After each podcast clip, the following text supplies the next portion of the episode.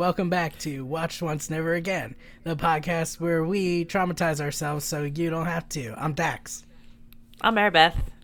We're gathered here today to talk about uh, something that Mary Beth subje- subjected us all to. Yeah, I did. Uh, would you like to introduce this movie?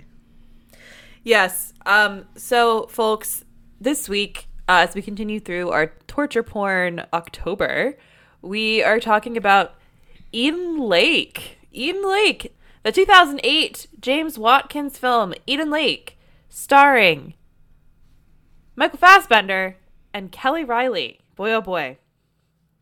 Um. So, let's read this horrific synopsis together. Um, we'll hold hands, we'll cry, and uh, I'll Yeah. repeat after you. all right, y'all, buckle the fuck up. All right, nursery school teacher Jenny Greengrass, whose fucking last name? I'm sorry, what? A real name. A real name? That is the most nursery school teacher name I've ever heard in my entire goddamn life. Jenny Greengrass. real name. Not made up for a film. Not at all. Some weird commentary. I'm, I haven't even gotten four words into the fucking plot synopsis. That's how it And I'm already acting like an idiot. Okay. I had a coffee too late. Um, this is not happening. Hold on a second. Oh my god, I went to a new cafe today um, because I thought I would get work done, but actually I couldn't connect to their Wi-Fi, so I just like left. But um, I got I got a cold brew from there, and nor- normally cold brew is like my go-to because like I have GERD, so it's less acidic. Mm-hmm. Bitch, I really truly felt like I was f- like my my flying? brain was flying, but my body was staying. Yep. That's how I felt. yep. Soaring, flying. There's not a star in heaven though. We cannot reach on cold brew. Defying um, gravity, bitch. I was going. I thought the I the other day I was like, uh oh, I am like astral projecting while awake.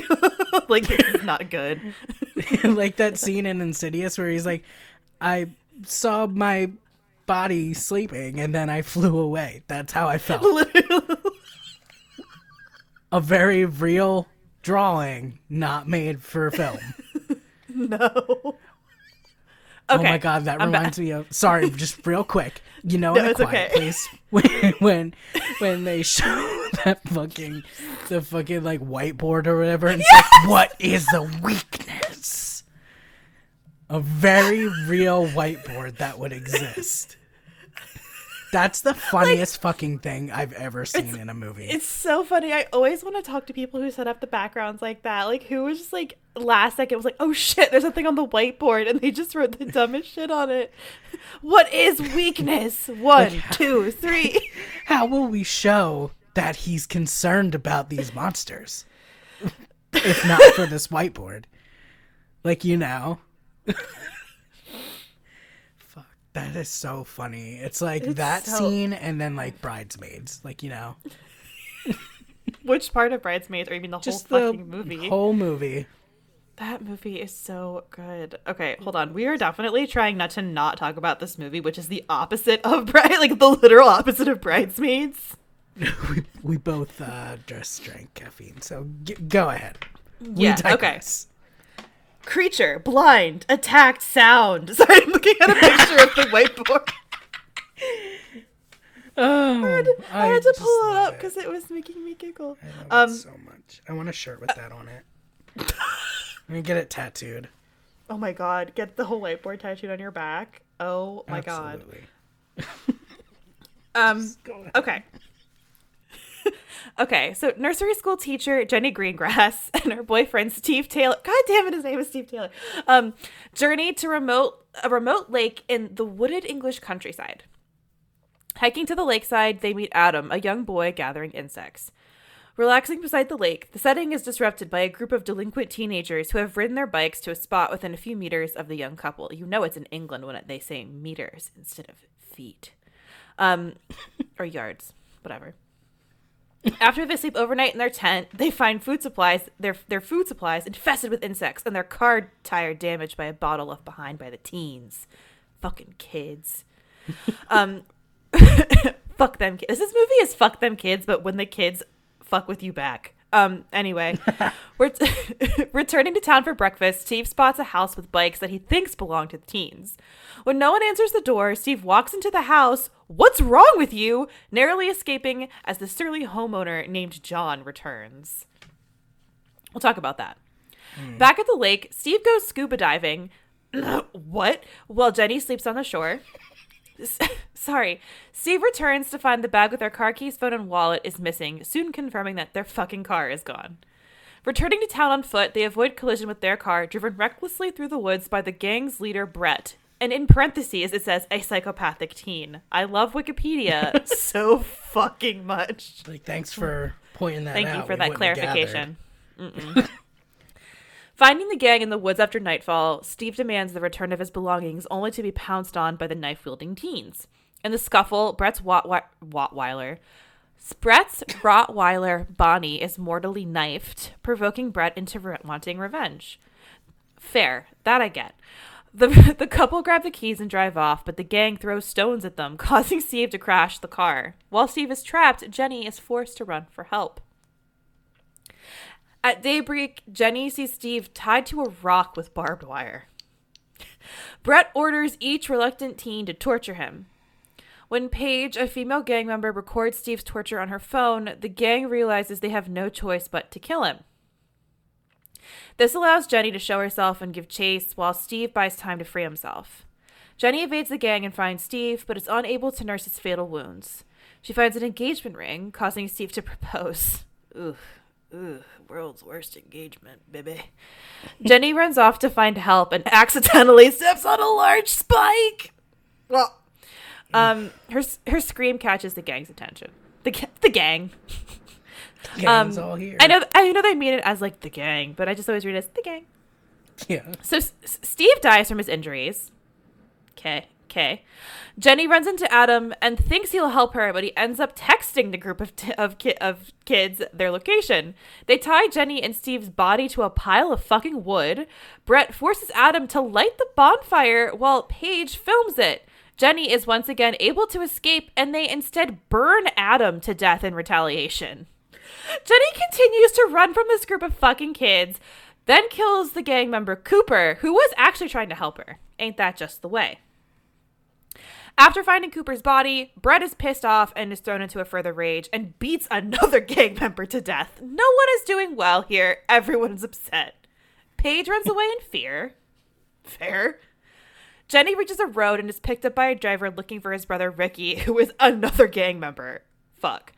When the driver exits the van to talk with the gang, Ricky, his brother, and Mark, Jenny panics, steals the van, speeds off, and runs over Paige while making her way back to like Jesus I Christ. love that part. Um, yes, Jenny makes it to town, crashes into a fence at a large backyard party, and collapses. That sounds like the wedding you went to over the weekend, Dax. Pretty much. Uh, she wakes up to find herself being comforted by an unknown woman, her husband John, hmm, and the party guests who are townspeople. Um, and then after seeing a Rottweiler named Clyde, um, and then pictures of Brett's family, she soon realizes that she is in Brett's fucking house. Fuck me. Jenny is led to the bathroom after saying she feels sick, and Brett's father, John, notices the van of Reese on his lawn before one of the parents receive a, receives a call informing him of the dead gang members, who are the children of the adults at the house. Um, a commotion begins in the house. The bathroom door is kicked open as Jenny is confronted by Brett, his father, and uh, all the other fucking people at the party. Brett is convinced the adults that Jenny and Steve sadistically murdered Bonnie and the gang members. Jenny's accused of stealing the van. She begs John to call the police, attacks him with a razor blade, and he, you know, quickly subdues her, tells Brett to go upstairs, slaps him, and then takes Jenny back into the bathroom with two other men. He shuts. Uh, Brett shuts the door, blocking out the sound of her screams. He deletes the videos of the gang's crimes on Paige's phone, puts on Steve's sunglasses, and just kind of looks in the mirror. The end. The end. This movie is the most upsetting. Like I am not. Like, I say this a lot, but this is one of the most upsetting movies I've seen in recent memory. I watched this like a couple months ago. I don't. know. I think Tony Kaufman was telling me about it, and he watches the most fucked up shit. Hi, Tony.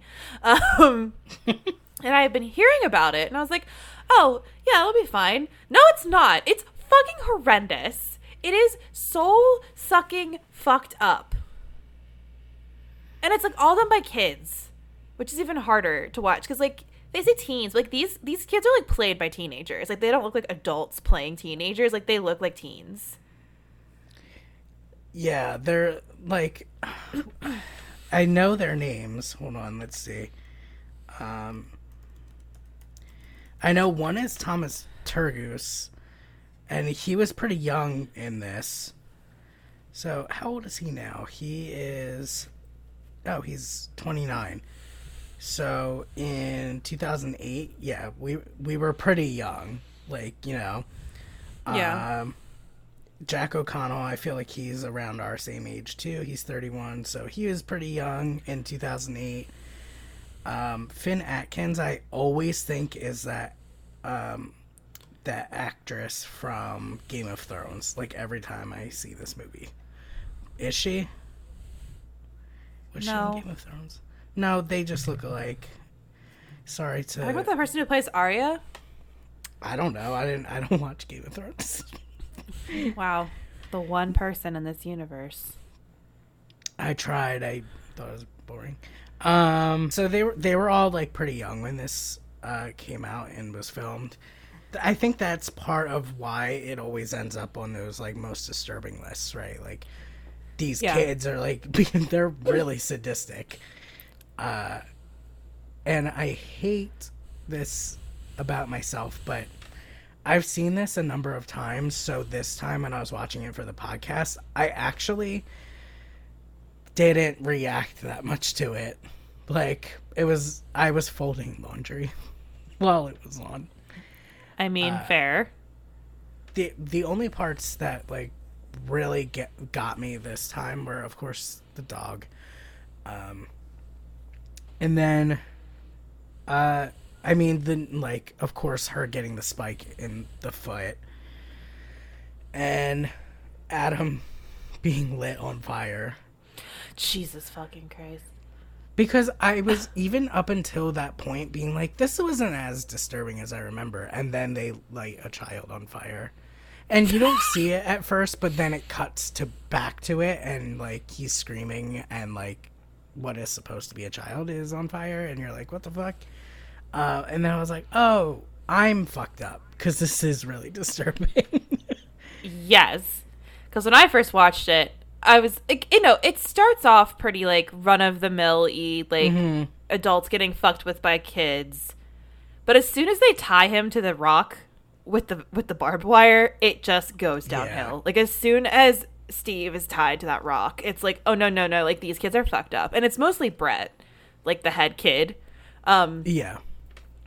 Which is so and what like you know watching this again and I, I was thinking about this the first time i saw it but like re like thinking about it even more about like this it's like an interesting tries to be social commentary on like toxic masculinity and like how this kid is kind of conditioned to be the way he is by his parents. Because they do dedicate some time to showing his dad not just at the end but like when they see the dad come home and like, yelling for him and there's like there's a lot of moments where you kind of get a little bit of a glimpse into the sort of home life he has. And to not like justify it but to give it a little bit more context about how these things are very much like can be very generational. And that was really fucked up to me. Um like nothing new you know what i mean? Like nothing necessarily new to my brain but just like that kind of hopelessness of like this kid is stuck in this horrific cycle of violence and he's only a teenager Yeah, he's like clearly abused. Like you could just tell. I mean, there's holes in the wall and stuff. Like, yeah you, could, you can see that. I took it as Ye- a social commentary, even on like a wider scale. Like, um, I so you know how like post lockdown in Britain, like there were those there was like a surge in like youth crime. Did you hear about this? I don't. I don't know if I did. Yeah, like uh there were just like ton there was tons of like you know violence uh, like kids attacking people for seemingly little to no reason um i i saw like some videos on twitter of like kids getting in like fights with adults like uh for no reason. They were they're just like attacking people. So i was like i wonder Wait, I mean, obviously, you can kind of put it together. It's post lockdown, so they were pent up for however long because of COVID, and then they get out and they just don't know what to do. They're like a little, they're like very uh, anxious about like COVID, whether they know it or not. Uh, they are angry because they're missing part of their childhood now, you know just stuff like that. Of course, that contributes to it. But I was like thinking, I'm like, in 2008, I wonder what this was like. Like, you know, what was the deal with like, what's the deal with teenagers? but like, uh, Uh-huh. you, you know, because I'm, I, I, I just didn't know. So I was like looking it up, and apparently in 2008, that's when uh, the, I think England and Wales, they had the most like um drug related deaths. Like for the first time they've like reached over 2000 drug related deaths. Oh wow. And uh a lot of there was like a ton of youth violence at that time. So I think that this uh, movie, whether or not it was like based directly on that, it came at a time when people were really concerned about the well-being of children and like their futures and just what was going on with like all the violence. And I reached out to friend of the pod, Ren Kane. Um, I haven't Uh-huh. received a response yet, but I like posited this theory that you know, just like in America, there was there was a financial crisis at that time, and also we were starting to uh, like see the drug crisis like kind of be born. Like, I mean, well, it was kind of in the midst already, but you know, like with opiates and stuff. Um, so I'm like, what did that like? What was the environment like? there was it like deeply conservative like it was here and in that case you know when when i mean we saw this the last like four years when it's a conservative you know i don't know reigning ideology like in terms Yeah. of politics you see like a surge in violence and stuff Yeah. so, um, I haven't heard back about that yet, like being confirmed, but it seems reasonable to think that, you know, those factors probably played a really big part in kids and teenagers, you know, growing super violent like they are in this movie. And they're like killing each other, killing adults, what have you. Yeah, and also um, the Wikipedia page, you know, very credible source here, talks about how this is a this film talks about broken Britain, which like capital B, capital B, uh, which is a term that was used by the UK's Conservative Party around 2007, Right. um, talking about a perceived widespread state of social decay in the UK. Yeah, exactly. And I think So yeah, um, exactly that. when I feel like I remember seeing something when I was like looking stuff up today about like hoodies. Yes, So yeah, the concept hoodies- of hoodies. yeah, like the the clothing, but obviously uh, for some reason even here they're associated with like crime. Yes. Were hoodies banned in your high school? They were, they banned, in my high school. I feel like they they either were or were about to be. I can't remember, but I remember there being a lot of talk about like hoodies and like you could never have your hood up And like I was emo and always put my hood up when I was like feeling it's particularly emo and I'd be like, put your hood down and not just like obviously it's disrespectful. But yeah. yeah, you could But not appar- wear hoodies at my high school, like even with the hood down. Yeah. Um that's so fucking weird. I don't Yeah. school dress codes are so bizarre in like what they decide to focus on. Um You're telling me. But I also felt like the hoodie is associated with troublemaking, troublemaking behavior. It's like, okay, fine, whatever the fuck. Like, okay. It's so stupid. And then like kids like Trayvon Martin get fucking gunned down. You know Yep. what I mean? Yep. Whatever. It Yeah. makes me really mad. Uh huh. Kids, am I right? Am I? Are you right? I guess fucking so. Um, but so yes, it's like t- like taking that idea of like the hoodie and like broken Britain. Like you have obviously the affluent white couple coming to a bed and breakfast, like to hang out for the weekend, uh, like on a nice trip. Where they go camping, he's going to propose, and he's going to go fucking scuba diving in that lake. Like, what is in that I was lake about to where say. sings? Like, that I don't fucking understand. Like, what is, Is that, down like- there? Do you think it was just staged so that he could be like, I found this ring? You know, because that's what he was like, f- like plotting. Yeah, I get- she's like, yeah. um, where's And that fucking car? He's like, fuck you, fuck them kids. fucking ruined my my proposal and then killed me. Um anyway. So, you know, it's there is that that kind of that thread running through it too that they are like like a wealthier couple coming to this part of town as tourists and they're kind of like it's not necessarily like a huge part of it, but I think there is like you know, especially when you see when you see Steve just like, oh, I'm going to go into the house and like jumps out of the car to like confront the kids, which is hysterical, and just walks into their house and then jump like that stress that part stressed me the fuck out. Um, like, yeah, like what the fuck are you doing? like what is what are you doing? And it's again weird privilege. I don't know what it is exactly, but like the the gall that this guy has, just like get out and walk into this front yard and then walk into someone's house and like walk through their home. Like that takes some kind of weird weird gumption in my head just like wander through the house like to get your revenge on these kids. You know what i mean? Like these kids are fucking terrible. Like this is before it all really goes down like before they get like fucking violent.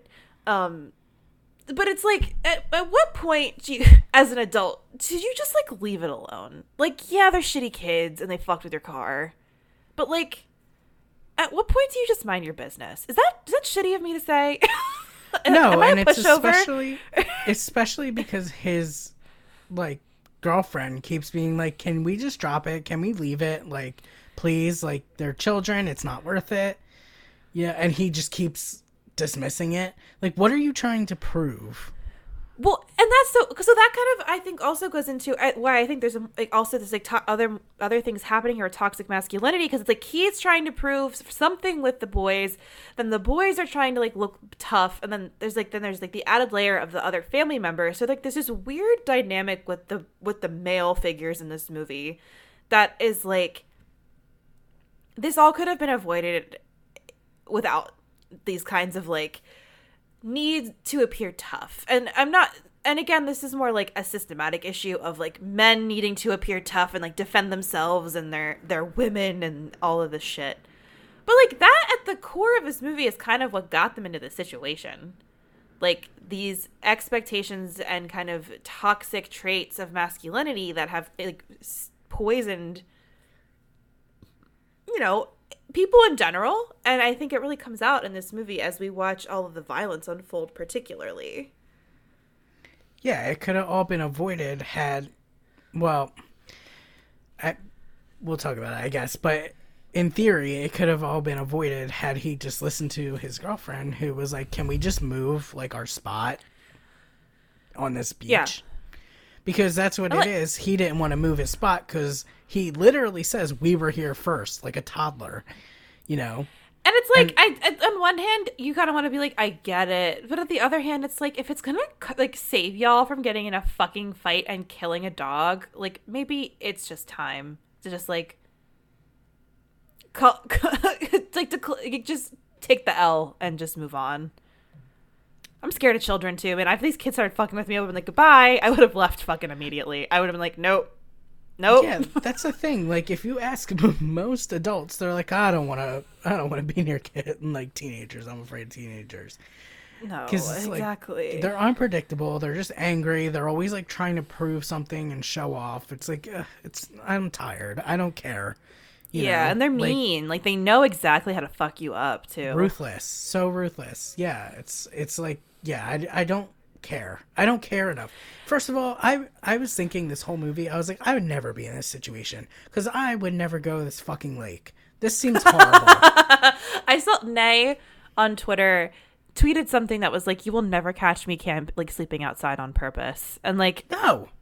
no, Never. I will not be doing. No, never, never doing that. I would never I would never be in these situations because I'm not going. Like I will stay home. I don't care. Like I don't want to go camping. It doesn't sound fun. I don't want to go to the fucking lake and just sit there on the lake and sleep. Like first of all there's snakes there. That's what they're not telling you. I don't want to be near that. I don't want to worry about that all night. And then like, what do you do? Just sit there all day and all night? No, no. That seems horrible. How you can tell that we are not outdoors people? We're like, what the fuck do you do when you go camping? You just sit Like- there and stare at each other. Yeah, my version of outdoors is like I take a book to the beach, okay? Like, yeah, that's also my version of outdoors. or I go get brunch and eat outside. Yes, I am also not a very outdoorsy person.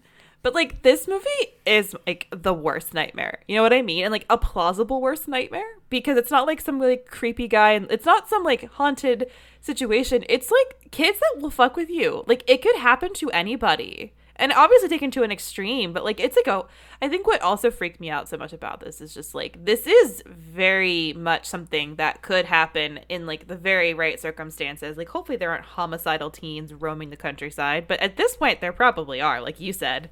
Like post COVID in Britain. Kids are just fighting. But like that's what makes this so horrifying. So when I bef- to give like context, when I first saw this, like was gonna watch this movie, I saw like gr- I saw like group of teens or something, and I just assumed it was gonna be like college students, which isn't good, but I didn't think it was going to be actual children, and I think that really was again like holy shit that just colors the perception of this movie even more like about the cruelty that children are capable of which i think is talked about a lot in like like religious horror where it's like a possessed little kid but not necessarily in like the actual violence that little kids are like kids are capable of of their own volition slash like influenced by one another Yeah, especially when they're not afraid. Like, realistically, they'd probably just go to juvie, you know? yeah Like, and they're not afraid of that. They're, they don't, they're not afraid of, like, real consequences because most of the time they don't get that. I mean, probably in this they would because they murder people. But had they just, like, beat them up, yeah probably not. Well, and like you know, I, I feel like in a lot of those communities too, it's like oh, you just like go to jail or go to juvie and then you come back. You know what I mean? Like I feel like there are, it's a little bit Yeah. more normalized, I guess. I think in, like, Brett for some says people. that. Does that make sense? Yeah, yeah. Doesn't he at a point like say to uh, one of the other kids who's like afraid of going to jail? He's like, "Have you ever done time? Has your mom ever done time, or something like that?" yeah, So it does seem like he's like, "I don't give a fuck. I've been there. yeah. It was lovely." exactly. Like to them, it's it's like a rite of passage almost to go to jail and like to do to do something that's fucked up to land them in jail. But then they go too far, and it's not just jail. It's like hmm, maybe you should not be around the humans. Yeah, right. I wanted to pivot to talk about um, Jenny's character and like the shit that she goes through because some of the stuff, like the horror that happens to her, like is disgusting. Yes. between especially one scene in particular that has just absolutely wrecked my shit since I saw it is when she gets into a nasty trash can with her fucked up foot. I knew you were gonna say that because same. All I think every time is infection. That's it. Uh, like Lit- you're gonna like, escape okay, and then so you're gonna is- lose your foot. Okay, so this is something I think about all the time in these movies. I don't know if it's just like an OCD thing or maybe it's more normal than I think. Every time someone gets hurt and continues going on through a horror movie, I am like, you are going to get the world's nastiest fucking infection. Like in Saw, in Hostel. Oh, yeah. I'm like, y'all have staph, MRSA, everything. But in this in particular, there's two moments. It's that it's the the foot the the foot in the trash can, and then it's when she drags Steve into the water, the nasty water. Oh my god, When, like- same. I'm And- like, he's not gonna live for sure now. Yeah, like you just dipped him into that murky ass water, and it's just He's bleeding. uh, like obviously he's like not going to make it. He is not doing well. He has gotten the shit absolutely kicked out of him. He has been bound to a rock with barbed wire. He has crashed. He has, a car has been crashed. Like he is not doing well.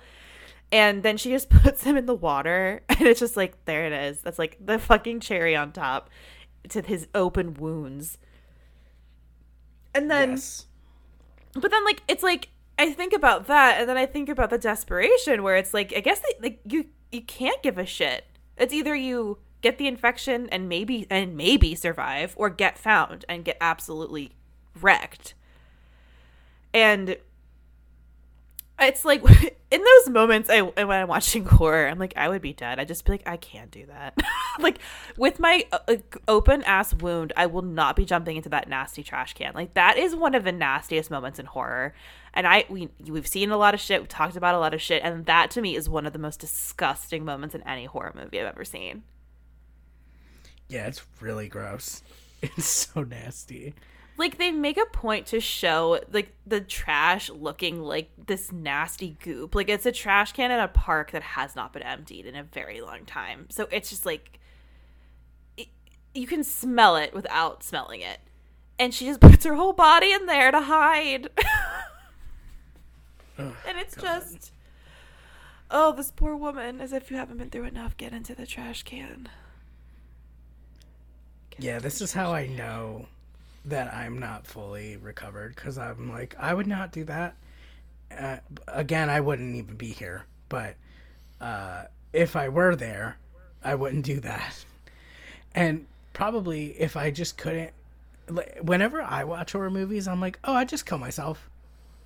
I'm literally me Like, uh, like Dawn of the Dead. I'm not doing that. I don't care that much. like, like I don't want. I'm like just off No. me yeah, like 30 I'm days, good. 30 days of night i'm out like I'm good. I'm good. Hereditary, goodbye. I would have been so gone. and be like, uh, you never you just get have my me. body you can't. yeah sorry payman eat my ass there is no way that's happening There's so many movies where I'm like, The Descent. No, I, I, I'll just lay down. Like I'm good. just lay down Yeah, I'll make a little rock bed. I'm gonna sleep. I also wouldn't be in that situation in the first place because fuck that. Like that movie, No. The Kate. Anyway, again, not outdoor people at all. Like sometimes some outdoor stuff sounds fun. Like rock climbing does sound fun, but um, like, like rock climbing, like Mount Everest. No, no, you can keep it. Uh, going under like underground, uh, you know, with equipment. Like I don't understand. I don't. I don't understand how you get out of there. Like I don't understand any. Like I don't understand how you clip like the ropes to rocks. Like that's how much I don't understand. And they to me that seems like weird magic stuff and I don't want to fuck with that. Like you know, like, like how did you uh-huh. clip it there? Like how did you know it could be clipped there? Don't tell me cuz I don't care, but like just think about that, you know? like I don't, don't like tell it. me. I don't care. It's unnatural. I don't like it either. Ironic. It's unnatural. It is fucking unnatural. Um, anyway, um, no, I'm with you on those two scenes for sure. Ugh, it's so gross, and like all of the characters like recoil from the trash can because it smells so bad. She's like, haha, fuck you. I put my whole goddamn foot in there. Nasty boy. Um, I want to also talk about the scene where they light the kid on fire, um, because one, it's one of again the more disturbing parts of the movie because you think, okay, like the kids are committing violence against adults, it's fucking horrendous, but like there hasn't been only any like kid killing kid violence yet, and somehow that was a line that was crossed for me. Like especially the fact that this is like the nerdy kid they see at the beginning collecting bugs by himself in the in the forest. He is not white and he is just minding his own goddamn business in the woods. And this poor fucking kid who was just minding his own goddamn business in the woods gets pulled into this and is like he rats on the adults, which I know is terrible, but this poor like what what fucking choice does that poor kid have? And then he's lit on fire it seems pretty clear that they regularly pick on him. So yes. probably they were like, "You can be one of us, or we'll leave you alone if you tell us where this lady is." Exact, exactly. Like, oh, I will have bought myself bullying immunity if I just like tell them this one thing. Yeah, and I think that's why you she doesn't react that much. Like she realizes yeah, because she's a teacher. And yeah, like she's a she... teacher and she has that kind of insight into the way kids work probably a little bit better than her now dead boyfriend. Oops. yeah, she like realizes he it was just out of survival that he did that. Or at least that's what I interpret her like non-reaction as.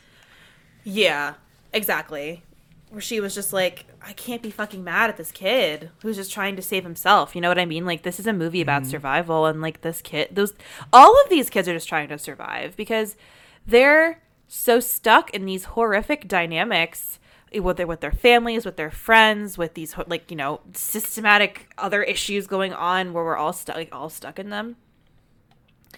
But like these kids are just all about like trying to find some kind of control and way of like grappling with their circumstances and it's not done in the right way. Let's just put it that way.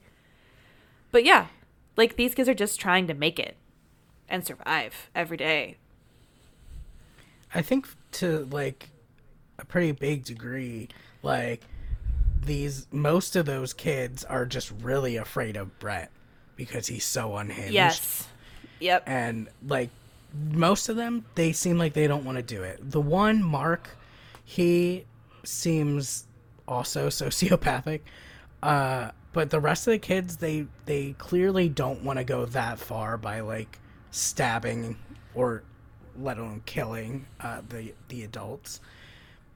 But then again, it sounds like Brett and uh, what was that one's name? It it was the one Ricky. Don't they say something about like, "Oh, look, we're famous." I think it's Ricky, right? Where like they've clearly done this before or something. I think there's a bunch of missing posters like near the map maybe. Do you remember that part? Oh, yeah, shit. So it seems Ooh. like they've done this before, but maybe just not like so horribly or something.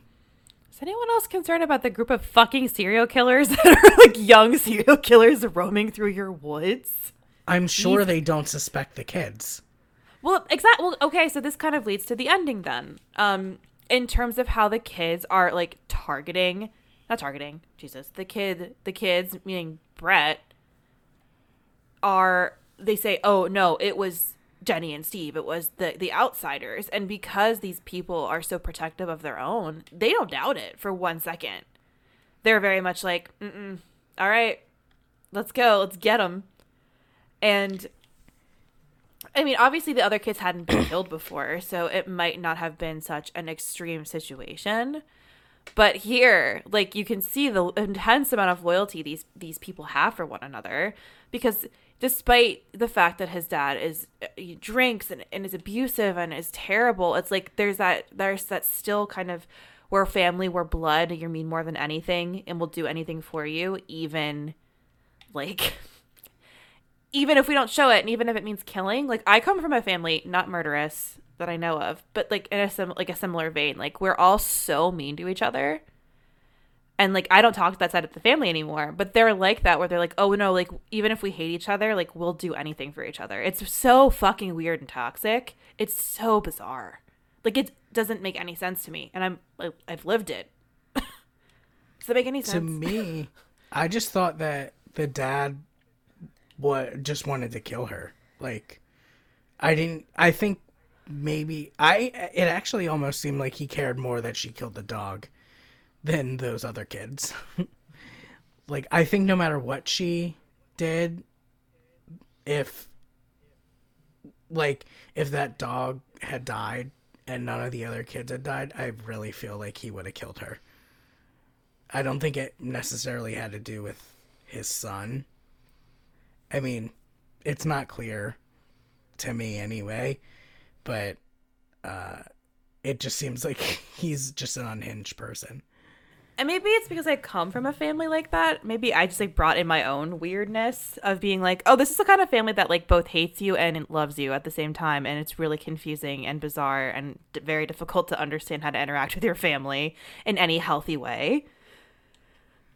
Hmm. I don't know. Maybe that's just me, because like I mean, I think it's possible that it is that way. Just when I was watching it, I was just like, he, because uh, again, it's just like with the kids. You know, he he mirrors Brett. The other parents mirror their kids, and most of them don't want to hurt her. Yeah. And he like convinces them, and I think it's because he just wants to hurt her. Because in reality, the one parent who said there are dead kids, there's going to be cops all over, he was right. And like a, I think someone in their right mind would be like, oh, that's true. I should probably not kill this person because then I'll be found out and I'll go to jail. You know, I mean, and of course, because you shouldn't like kill a person, but you know what I mean? yeah, Yeah, I don't know. I wanted to touch on this, just add in. I can like splice it back into the other th- part, but um, just to your point about her caring about kids, so she's not angry at Adam. She does the same thing with Cooper, Thomas Turgoose's character. When Yeah. she stabs him in the neck, she immediately feels bad and realizes he's a child and like holds him until he dies. Because she's like, "Oh, this is this is just a kid." You know. It's not until the end where Brett clearly can't be redeemed and is like is kind of lying about how everything went down where she's like, "No, it was him. It was him." You know. yeah, I was just thinking about that. yeah. And then I then I guess to your point about the loyalty between the adults and the kids, uh, earlier in the film, uh, Steve's character or Michael Fassbender's character, Steve, he um, tries to like like to the town the little like diner waitress like person he's like, "Oh, have you seen a bunch of kids?" And she's like, "Oh yeah, they're like, you know, those kids." He's like, "Yeah, Oh, they yeah. like stabbed all my tires," and she's like, "Not my kids." You know, so I feel like, and he's like, "Oh, I'm not implying they're your children." She's like, "Not my kids," and then he like realizes to like let it go. Um, it seems like even if they did believe that their kids did that, they would just react the same way. Yeah. You know, like even if they did Yeah. believe that their kids were the ones who were uh, perpetrating crimes against these adults, they just would still react the same way. Yeah. Yeah. Do you think?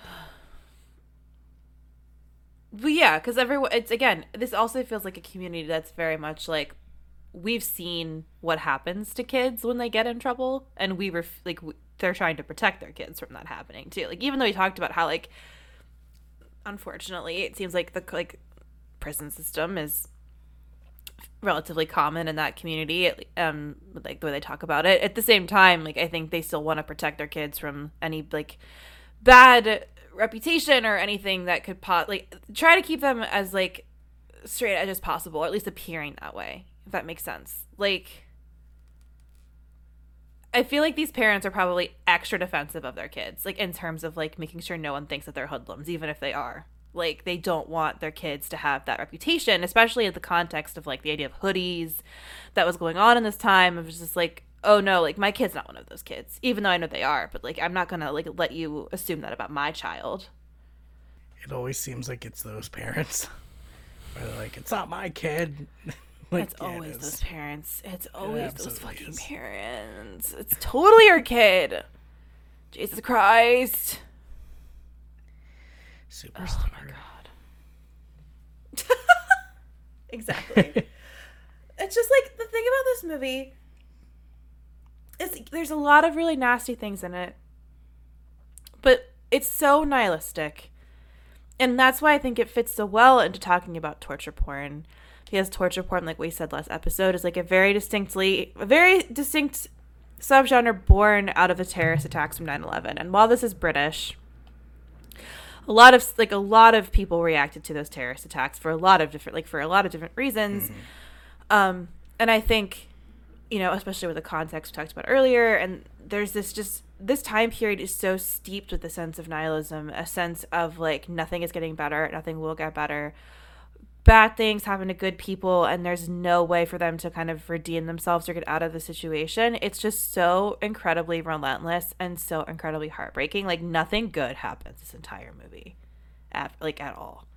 It just feels it's it's exhausting. It's another one of those exhausting movies that you watch and you're like what the fuck was that? It was just like a marathon and like seeing how sad i can get for an hour and a half and why did i like it? Like jesus christ. Like what the fuck is wrong with me um because i think it is a really well made movie i just don't ever want to experience it again Yeah, I do like this movie. Uh, I don't know if I feel the need to watch it again after this. Not because I found it too disturbing, just because like I've seen it, I get it, you know, seen it Exactly. times, Like- and, like I get it. And there's also like another movie that does this like concept that I like a bit more. Well, there's there's a lot of there are a lot of movies that use this concept, but I'm thinking specifically of the new French Extremity movie, Them. You see yeah them. i've seen yeah i've seen that one and that one is much more bare bones too Yeah, I just really like that one. Yes, sorry. Yes, yes, yes, yes. I was like, wait, I get that and Frontiers mixed up for some fucking reason. Why? I don't know. Oh, that is not bare bones. no, it's not. That's why like what's wrong with me? Um Yeah. And them is more of like a home invasion movie, right? mm-hmm. Yeah. Yeah, though she is But getting again- chased all over. That's true. That is very true. It's just so fucking unrelenting. Like it's it's pre- and it's like it's pretty straightforward in its concept. You know what I mean? Like there's not a ton to analyze because it's like yeah, okay, so she spends like most of the movie running away from them and getting fucked up in various like horrendous ways. And just when you think that she has escaped after becoming one of the monsters herself, she just crashes into someone's backyard and gets murdered. And it's It bothers me because, um, I mean, I know she doesn't mean to crash, but given the interaction at the diner, or, like earlier, or you know, the day before, or whenever it was, um, I would just assume that everybody knows everybody in this town, and I would go to the next town before stopping the damn car. You know, though Yeah. she crashes, so it's really not her fault. yeah. Uh, this also this movie also has another trope I really love, and it is a woman in cute floral outfit gets progressively dirtier and bloodier with time to the point where you can no longer see her cute outfit. it's really surface level, but for and it's like such an obvious like look she's going through a transformation where now she's the tough girl. I know that it's so basic, but for some reason I just love it tickles me. It just is so fun. It's not deep at all, but it's just good. That's all I have to say about that. I, I yeah. I love something not deep but good that I love in this movie and in other movies is when the characters are running and they get tired because that's how people would react in real life. I love that. She's running, running, running from these kids and and she just is like oh like like like puts her hands like on her knees and just like stops and i'm like the same i wouldn't have even run this much like, Exactly. you guys can just It's have like- me because i'm not gonna run like this No, absolutely not. I wouldn't make it. I, I think about that a lot. It's like when I watch these char- characters in horror movies run, I'm like, I don't know if I, like, I could try, but I don't think I could do it. Like, I would be caught immediately. Like, I'm the dumb bitch that, like, trips over nothing and Michael Myers gets me because he's walking at a snail's pace. I can't even run. I fall over and then it's just, I'm done. Like, that's, that's who I am. I know this about myself. It's depressing, but i would pull uh joel in uh what is it scream 2 when he's like i'm leaving he just like leaves Goodbye. Yeah. And like, how big is this fucking park? Sorry, it but seems like, so the- huge I don't understand. the biggest I don't.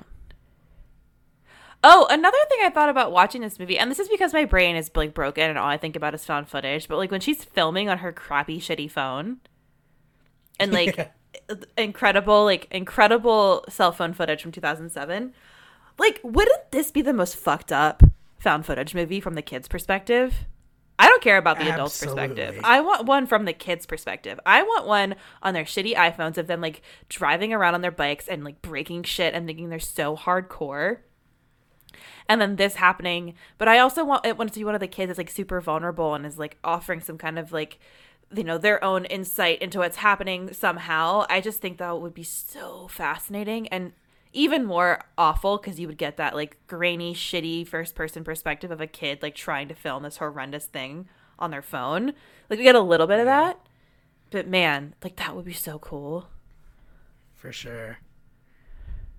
I was just thinking uh, that this movie doesn't it kind. did you ever see Kids? No, I have not yet, but I will for this podcast. I bet. You absolutely will for this podcast. um, but it reminds me of Kids, like if you mixed Kids with like Goodnight Mommy. Just like these Christ. badass fucking kids, just but they're really sadistic also. Uh, I like that thought. I like evil kid movies. And this is why I don't want children. Who knows what you could do to your kid?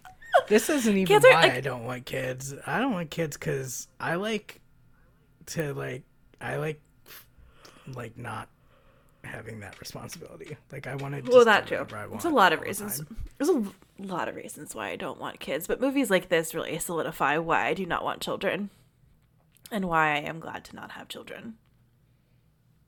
Yeah, because like most of the movie, right, is like I don't know if it's supposed to be like a gotcha thing. Uh, No, I guess they reveal that John is Brett's dad earlier when when he gets home and um Steve is like for some reason wandering through the guy's house. But um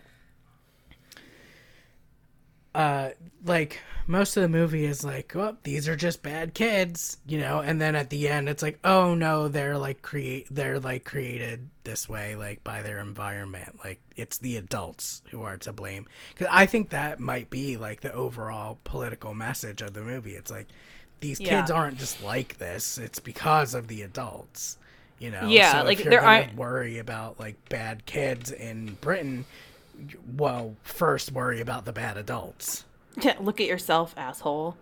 Like this isn't some ch- children of the corn situation where the kids like are cursed or like they just wake up possessed by the goddamn devil.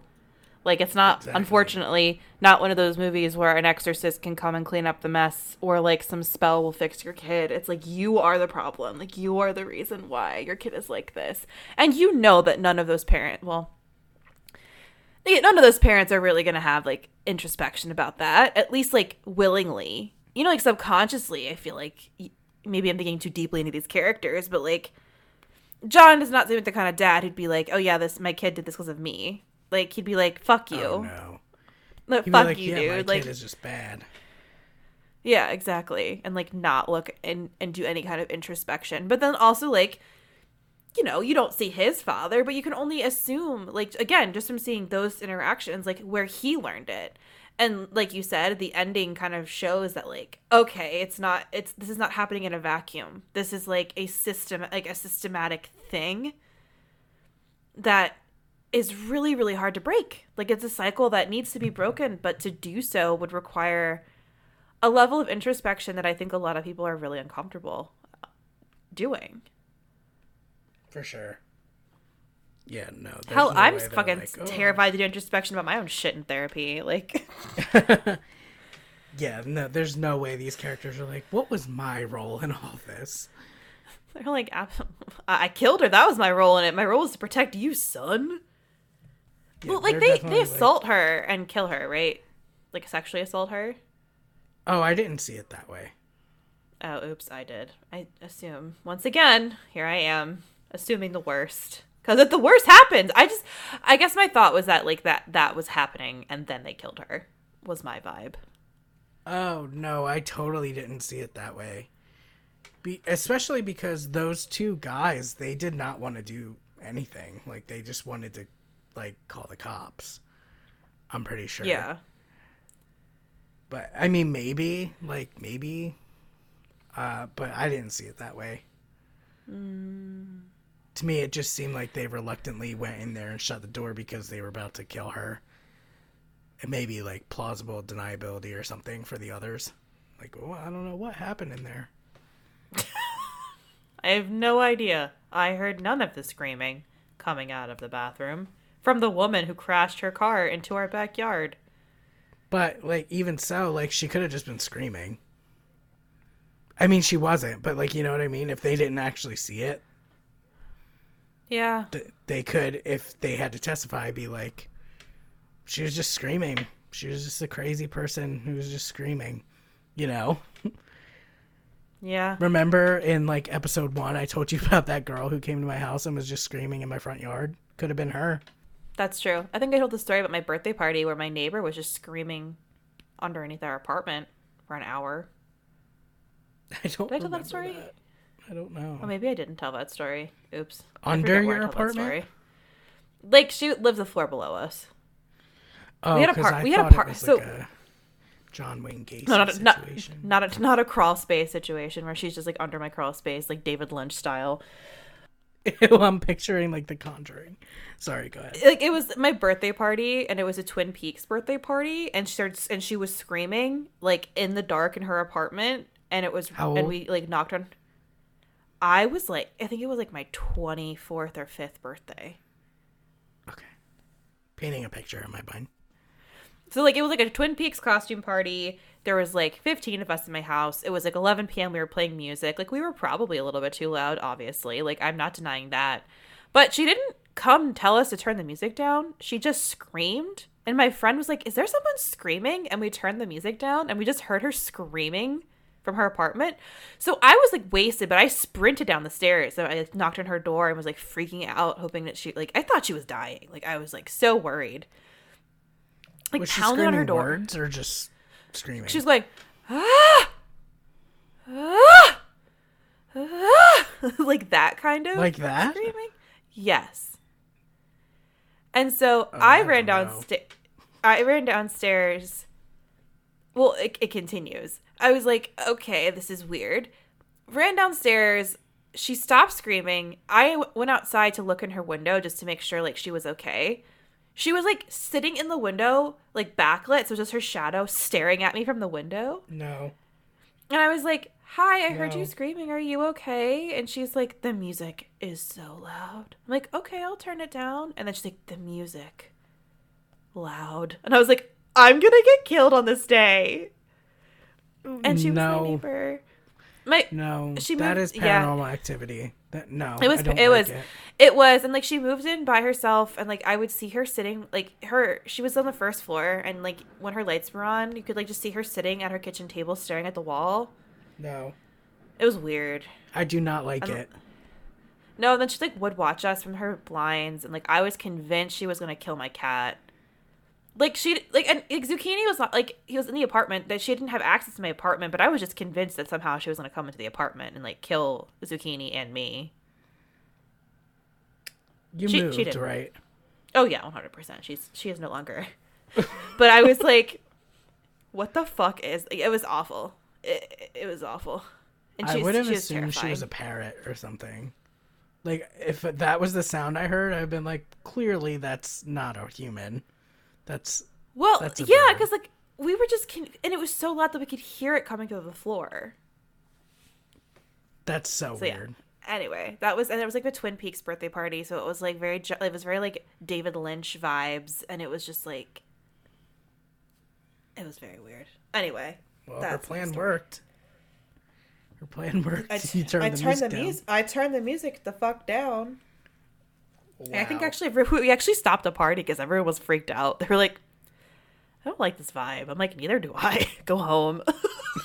I don't like this vibe at this David Lynch party. throw, throw the whole party out. Which was it's like the dorkiest party ever. It was so fun though until she she screamed and then it just kind of was like a cherry on top of the weird night of just like well I guess that's just exactly what should have happened during a Twin Peaks birthday party. Pretty much. She's like, oh, y'all want to be uncomfortable. Okay. Y'all want to be disturbed? I got Say you, fam.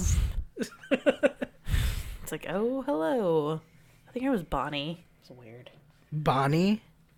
Bonnie or something. Some weird name like that. And it all comes full circle. Isn't that the dog's name in this? No, Is- it is. It is Bonnie and Clyde because that's how that's how she knows. Like, oh shit, like this is the family because they got a dog named Clyde. Yep. Oh God. Yep. So, Um, disturbometer. This sucker's a nine out of ten for me. Like yeah, I just, disturbing. it's it, it just gets me to like i think just it gets me in a part of my body that like makes me want to have a panic attack kind of situation and it's just like not a movie that i enjoy watching at all um i think it's really well made and i think you know it's a, a good movie i just i hate it so much it makes me so upset and so deeply uncomfortable and that's how I feel about this movie. It makes me feel icky inside. How about you? Um, for me, I'm gonna say like a seven point five out of okay. ten. Okay. Disturbometer. Um, it's not. It's not like deeply upsetting to me. Like it's disturbing when you're watching it because it's just so visceral. Um, most of the like disturbing parts are, you know, like injuries rather than psychological stuff uh, which is usually like what that that's something that will get me more closer to like a 10 so i might even put this at like a 7 rather than a 7.5 okay. because like what you i mean a child is burned like so uh, yes. but for me like I, I was like reflecting after i saw that and i was like i think the reason it doesn't stick with me is because you don't really see it. It's like a split second and in the background really far away. Like you know what i mean? Like it, you don't see it happen. You hear it and that is fucked up because like the kid is screaming. Um so yeah i don't know. I'm i'm fully aware that i have issues. So. But i promise there are movies that we will be talking about where I will be closer to like a 10. Usually for me though, it is more psychological rather than like the visceral stuff. Like does it upset me that she got in that fucking trash can with her injury? Of course it does, but it's not going to stick with me forever. So yeah, that's why I land where I land. I think. Dax has no soul. I promise I have a soul.